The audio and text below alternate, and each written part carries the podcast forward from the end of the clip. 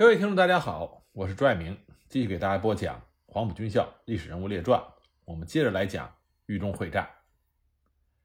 五月四日凌晨，坦克第三师团向日军十二军总部要求支援，务必在当天占领临汝。日军认为临汝的东门和西门的防御都比较顽强，北面又有山地，所以选择东南一侧攻击比较有利。天刚刚亮。日军的三架战斗机就赶来，对准临汝东南阵地俯冲轰炸和扫射。随后，日军集中了几十辆九五式和九七式的坦克，猛扑国军东南阵地。知道国军没有反坦克武器，日军坦克可以猖狂地推进到不到二百米的距离，直接开炮。小小的临汝如何挡得住日军如此强大的炮火？苦战三个小时之后，国军东南阵地。完全被摧毁，守军伤亡惨重，被迫退入临汝县城内。日军尾随追击，坦克一举就冲入了县城。师长杨卫一看情况危急，下令立即阻塞街道，和日军巷战。临汝县城能有多大？国军四十七师顿时危险万分。而这个时候，国军八十五军幺零师三二九团也在急行军赶到临汝附近。他们联合三二八团，猛烈的攻击日军的侧翼，但是敌众我寡。前一天趁着夜色，尚且没有打赢日军的坦克部队，更何况是白天。在日军坦克猛烈的炮火下，这两个团进展缓慢，对李汝的防御起不到什么大的作用。日军坦克冲入城内之后，在步兵的协同下，激战了一个多小时，占领了城内几个交通要隘。将国军四十七师给分割开。四十七师的师长杨卫这个时候手里只有一个警卫营。到了这个地步，四十七师已经无法继续打下去了。杨卫无可奈何，被迫下令各部于上午十点半从西关阵地全部突围出城，并且向城外的幺零师要求紧急的增援。可幺零师的两个团被日军的坦克部队阻拦在了外围，无法靠近李汝。只能用迫击炮对准临汝的日军炮击。正好日军的一辆坦克出现了故障，坦克兵冒险出车修理，一发迫击炮弹在坦克的上方爆炸，坦克内所有人员全部伤亡，将这辆坦克给打掉了。不过也就仅此而已。中午十二点，临汝沦陷。日军从五月三日晚攻击临汝，守军国军四十七师不畏牺牲，拼尽了全力。这才勉强顶到了第二天四日十一点，苦战了十几个小时，不是国军第四十七师没有尽力，这种仗实在是没法打。临汝沦陷之后，坦克师团的指挥官福岛为了使西撤的汤恩伯集团的部队来不及破坏公路沿线的桥梁，下令全速推进。日军在给坦克补充了油料之后，急速地沿着公路向四里铺。春店、庙下街、关庄、大安、白沙镇进行追击。五月四日十三时，日军的坦克先锋占领了白沙镇。白沙镇是日军预定的合围目标。占领白沙镇之后，只要确保从这里向东的公路，就可以有效地阻止汤恩伯主力撤退到伏牛山区。换句话说，这等于切断了汤恩伯集团的退路。日军的坦克第三师团。只用了两天半的时间，就攻占了夹县、临汝以及其他的集镇，前进了约一百五十公里，这是令人震惊。由此，日军坦克第三师团基本上控制了东南至许昌、西北至洛阳的公路，切断了汤博集团的退路。而坦克第三师团虽然有一些损失，除了国军伏击造成了部分坦克和汽车损伤之外，更多的是机械故障。日军坦克的机械故障。主要是出在发动机上。日本在二次大战的时候，它的汽车工业并没有像今天这么强大。它无论是汽油机还是柴油机，相比西方最先进的水平有着较大的差距。早在1933年热河会战期间，日军的八九式中型坦克在热河省山路上就故障频发，尤其是在长距离公路行军的时候，日军坦克的机械故障比较多。问题也比较严重，但即便如此，坦克的第三师团仍然具有战斗力的绝对优势。他们拥有一万多的兵力，坦克二百多辆，还有近千辆的装甲车和汽车。那么最关键在于，阻击坦克第三集团突进的国军并没有反坦克武器，因此在日军锐利的攻击下，国军就算拼尽全力，最多只能支持一到两天。国军第一战区几乎是没有反坦克武器，这是非常不正常的现象。因为实际上，到了一九四四年，国军是应该有反坦克武器的。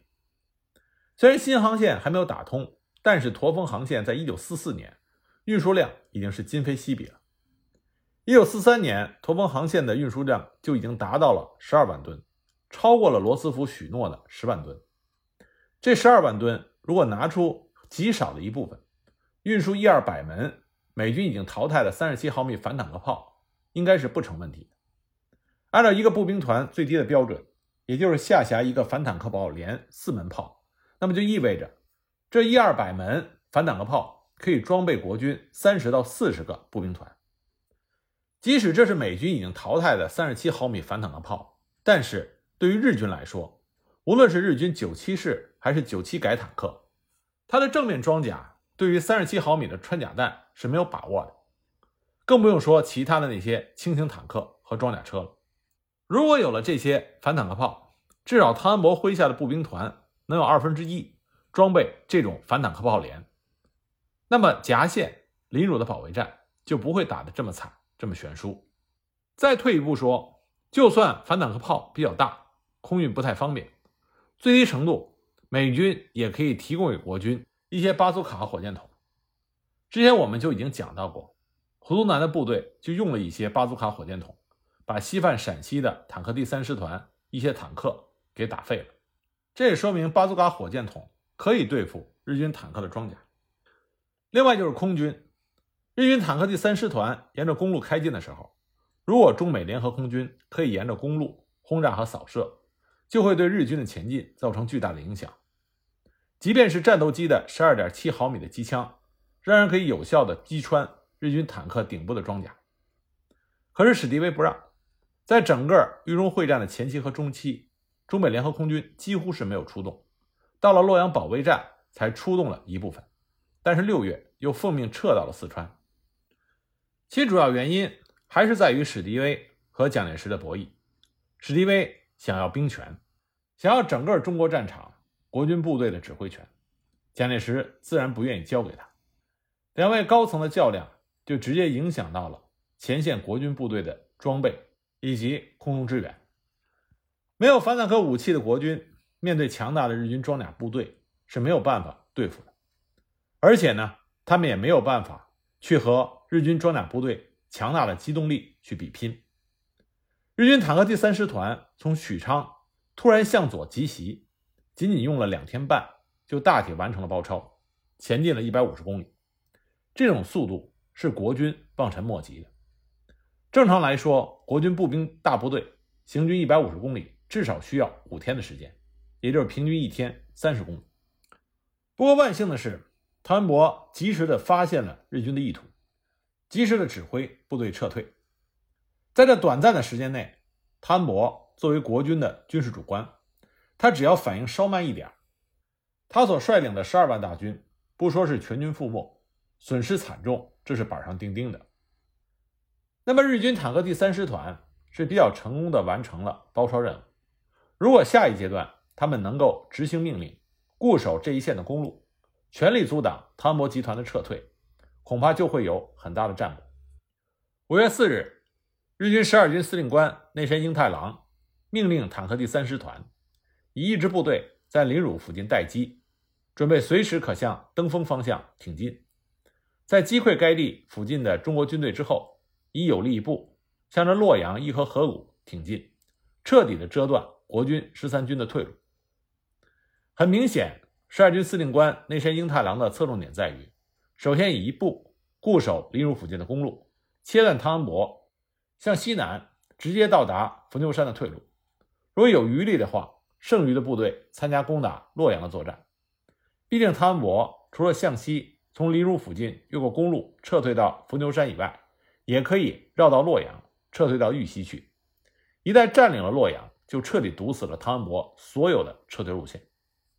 但是，首先必须要堵住临汝的公路，毕竟这是汤恩伯集团最近也是最直接的撤退路线。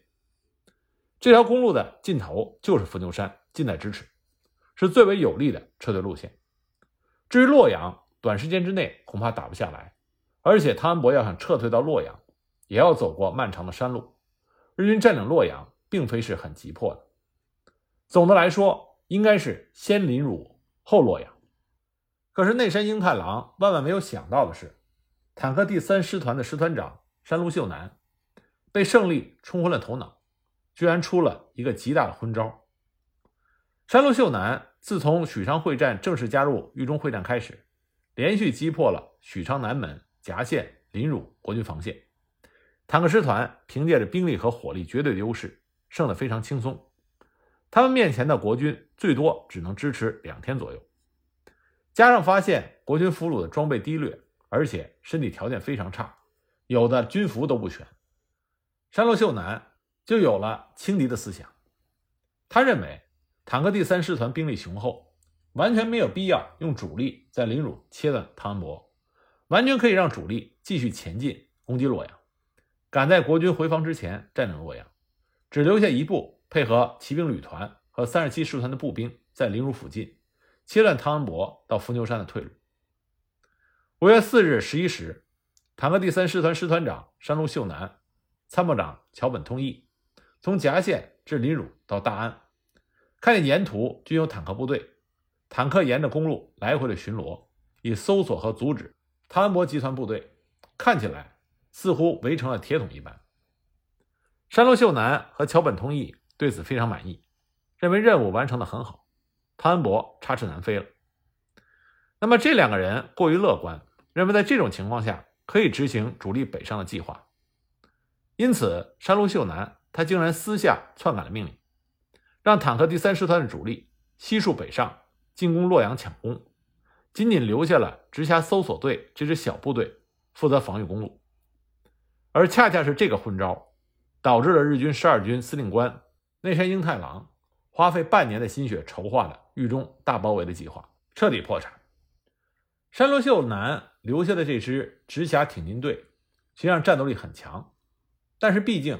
兵力不多，坦克不过是五十多辆，官兵一千多人，根本不可能完成长达一百公里公路的封锁。我们很多人都知道，解放军在解放战争中取得巨大的胜利，其中有一条就是不在乎一城一地的得失，而应该集中兵力歼灭敌人的主力。但是这个观点，在日本军界是花了很长时间才明白的道理。这主要是因为。日本是一个领土面积非常狭小的国家，土地资源对于日本人来说非常的重要，因此在相当长的时间里，日军的传统观念里边，能够夺取敌人的一座城池，这是极为荣耀的。这也是为什么在抗日战争中，日军经常会举办入城式来庆祝他们对中国城市的占领。冈村宁次在回忆录中也非常懊恼地说。日军有重视掠城、轻视歼灭敌人主力的恶劣传统。众所周知，洛阳是豫西的核心，而且洛阳城是华夏文化一个重要的地标，因此，对于深受华夏文化影响的日本人来说，占领洛阳将是无上的光荣。所以呢，日军坦克第三师团北上抢攻，这就成了顺理成章的事情。除了只顾攻城略地之外，另外一个让山路秀男出昏招的原因，就是他根本没有预料到汤博集团的撤退会如此的迅速。坦克第三师团是五月二日才从许昌出发的，五月四日占领了临汝，花费了两天半的时间，堪称神速。山路秀男也非常的骄傲，他认为他的速度如此之快，汤恩伯根本比不上。他认为，即便是坦克师团攻打临汝的三日晚上。汤恩伯就部署撤退的话，数万步兵也至少要五到六天的时间，也就是到五月八号到九号才能从松山山区突破出来，赶到公路一线。这几天时间足够他的坦克第三师团杀到洛阳城下，大不了到时候再让一部分主力回防拦截汤恩伯就行了。可他万万没有想到，早在许昌战役爆发之前，汤恩伯就判断日军很有可能会包抄合围松山国军的主力，所以当时汤恩伯就预备了总撤退，并且对于许昌战役留了一手，没有投入战区司令长官蒋鼎文命令的大量的主力，而是让他们留在后方，防备日军稍后合围。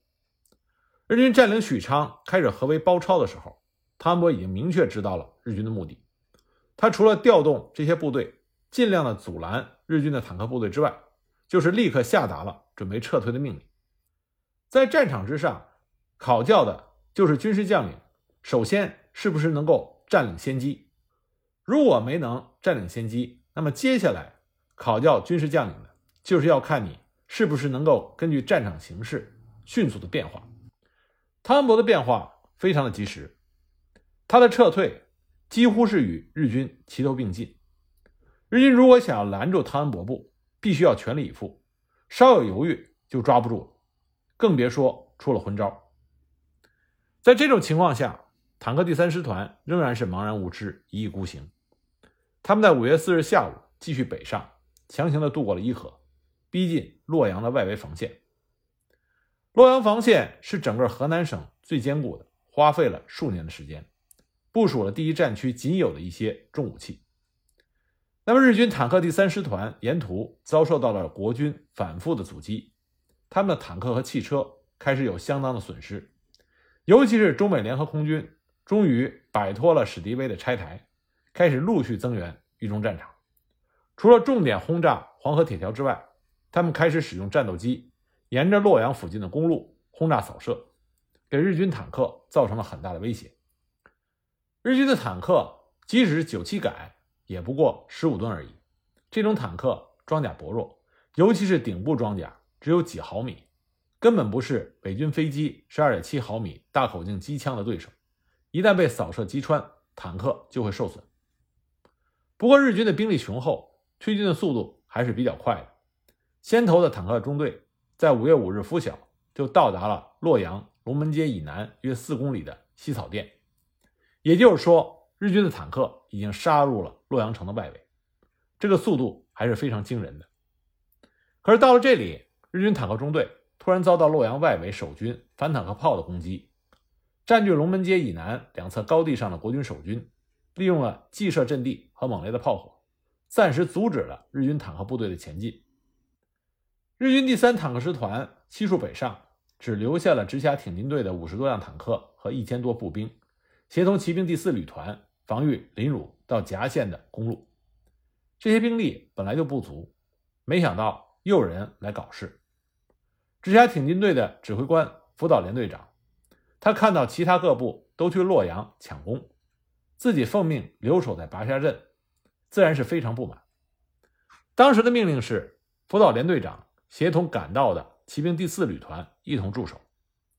福岛认为有骑兵第四旅团几千人就足够了，没必要用他的坦克，还不如一起去打洛阳占便宜。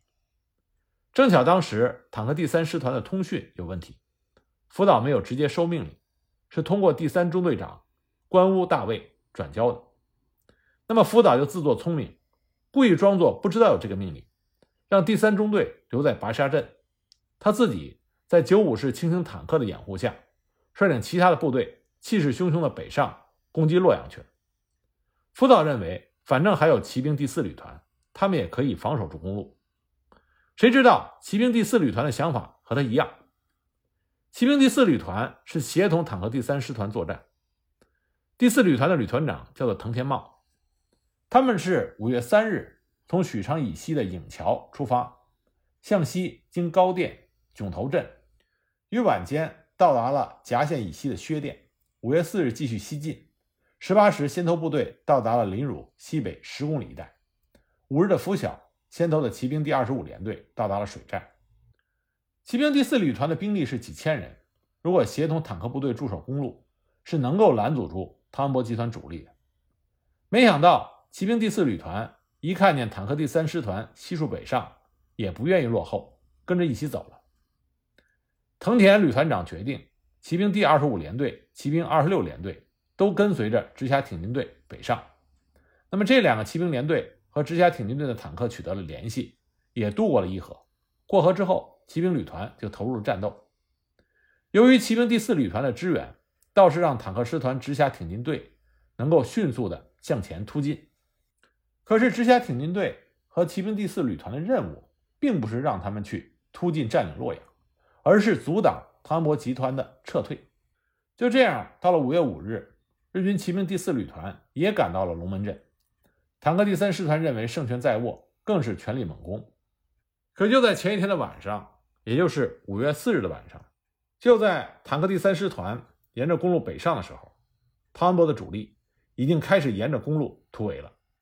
而日军坦克第三师团的师团长山路秀男，因为行进在第三师团比较靠后的位置，他的司令部也遭到突围国军的攻击，依靠警卫部队的苦战才勉强脱险。这个时候，他才发现沿途公路上日军的士兵和坦克极为稀少，大吃一惊。所以五月五日拂晓，山路秀男严令北上的坦克部队主力和骑兵第四旅团立即返回，务必要坚守公路一线，阻挡汤恩伯部突围。可这个时候已经来不及了。五月五日全天，坦克第三师团的主力在洛阳的外围和守军激烈的交战，多辆坦克被击毁击伤，根本没有办法撤回。五月六日，山野边的第一大队继续进攻，守军也加强了反击。这一天，国军利用仅有的几门法制火炮，向日军阵地发射了约六百发炮弹，又造成了日军一定的损失。在连续三天的激战中，国军守军多次与日军进行了白刃格斗，这种打法使得日军伤痕累累，而第一中队长铃木安三郎、第二中队长铃昭等人均被击毙。洛阳的外围。打得如此激烈，坦克部队的主力根本无法撤退，只能将直辖挺进队先撤回来。五月五日晚上，直辖挺进队这才回到白沙镇一线，但却遭遇到汤恩伯集团的猛攻，同时也被空军猛烈的轰炸。当年坦克部队是没有夜视装置，不善甚至可以说不能夜战，挺进队少量的坦克只能眼睁睁地看着汤恩伯的部队从他们的面前突围，无法阻拦。当天，挺进队唯一留在白沙镇的第二中队，在关乌大尉的指挥下，奋力地阻挡汤恩伯部的突围。可是他的部队人数太少，根本挡不住这么多的国军。混战之中，关乌和他的部下反而被国军八十五军一部包围。经过激战，关乌大尉等九人被打死，最后只有一人侥幸地逃了出来。直到五月七日，坦克第三师团的主力才回到了白沙镇一线，而这个时候。汤伯的主力早已经在五月五日的晚上成功的越过了公路，全军撤退到了玉溪伏牛山地区，胜利的完成了突围。日军的第四骑兵旅团也是类似，五月五日晚上，他们接到命令，要求他们立即返回到登封，拦截汤恩伯集团。这个骑兵旅团五月六日才开始从北面返回，五月八日，他们才进至大金殿以西约十五公里的孟村一带。可是驻守在该地的国军早就在五月五日的晚上已经西撤成功了。那么，除了坦克第三师团和骑兵第四旅团，另外一支被命令阻拦汤恩伯集团撤退的，就是日军三十七师团。三十七师团呢是步兵部队，奉命跟随着骑兵和坦克前进，切断汤恩伯部的退路。三十七师团经过许昌战役的大战，参战部队有着一定的伤亡。而且官兵长期的行军作战都相当的疲劳，而三十七师团负责守卫的是一百多公里的公路，而且公路的北边，汤恩伯的集团正准备突围；公路的南边，汤恩伯还有两个师的零散部队，会直接威胁日军的后方。同时呢，在他的四面还有一些国军固守的要隘，在非常无奈的情况下，三十七师团。被迫将仅有的三个连队拆开了使用。二十七联队被派去攻打郾城，二十六联队被派至伊河东岸地区进行扫荡。因此，真正协同坦克和骑兵作战、阻拦汤恩伯集团撤退的，只有二五联队区区一个连队。同时，因为这个连队是步兵，他们的前进速度远远慢于坦克和骑兵。直到五月四日，这个连队才真正赶到了临汝以东地区。他们的任务是防御临汝到夹县以东的公路，协同这里巡逻的坦克部队，阻挡汤恩伯集团越过公路撤退。更惨的是，这个连队还要面临着国军随时可能对临汝和夹县县城的反攻，所以被迫抽调了一个大队作为机动部队，不能在公路上驻守。也就是说，在整条公路上，只有两个日军步兵大队两千多人驻守。十二军司令部也意识到三十七师团阻击兵力严重的不足，所以将作为军预备队的三十七师团两个步兵大队、二十六联队的第三大队和二十七联队的第二大队，火速的北上增援。当天晚上，十二军又抽调了三十七师团、二六联队其他的主力增援，可是命令下达的太晚，没有起到作用。日军二六联队是在五月五日十四时接到命令开始前进。那么前进到庙下街东北约六公里的陆庄的时候，就遭到了国军二十一集团军二十九军约一千人的袭击。日军二六联队和国军混战，一直战斗到了二十点。这支国军部队是汤恩伯集团向外线伏牛山地区转移的先头部队之一。那么二六联队被这股国军拦阻，就没有能够到达预定的封锁线。那离汝附近二五联队的公路防线已经是千疮百孔，到处都是空当。汤恩伯部利用对豫中地形的熟悉，从各个点穿越了公路。汤恩伯部的撤退很巧妙，二五联队几乎没有发觉，少数的小部队即便被发觉，日军也不敢在夜间随便的发起进攻，以免被反击之后自身难保。到了六月六日早上六时，日军十二军司令部这才发现。汤博主力似乎已经撤退，内山英太郎恼怒之际，紧急的命令三十七师团向西移动，到临汝与庙下街之间，阻击国军守军由登峰向西撤退。但三十七师团也是大惊，从上午八时从纸坊出发攻击前进，行军之中，他们沿途发现了很多难民，这才知道西撤的国军相距不远。所以就命令部队停止前进，准备战斗，并且向北面派出了搜索部队。那么三十七师团的主力在五月六日晚十七时才到达了临汝县城，五月七日开始设置了强有力的封锁线。可他们不知道的是，国军早已撤退成功两天之久，这条封锁线毫无作用，仅仅拦住了一些难民。这也意味着日军豫中会战最大的目的，也就是围歼汤恩伯集团主力，完全的失败。我们从当时负责殿后的国军九军五十四师幺六二团团长宋邦伟将军的回忆录里，就可以看出当时日军的问题是出在哪儿了。宋邦伟的回忆录里是这么写的：当时落叶公路已经被敌人的装甲部队完全的封锁，如果贸然以大部队突围，势必遭受很大的损失。敌人派出了一组组的战车，每组两三辆来回巡逻，把整个公路封锁的像铁笼一样。到了夜晚。则发射照明弹，一个接一个的不停，把地面照得通明透亮。但我们还是借着日军照明弹的间歇，全团成功的通过了公路，突围而出。从这段回忆录，我们就可以看到，日军当时对公路的封锁最大的问题就是兵力不足，留有极大的空隙，这就使得国军部队可以比较轻松的突破封锁线。日军坦克第三师团和整个十二军。花费了巨大的人力和物力，付出了伤亡近万人的代价，取得了非常好的形势，可是却因为坦克第三师团、骑兵第四旅团这些军事主官的荒唐，最终竹篮打水一场空。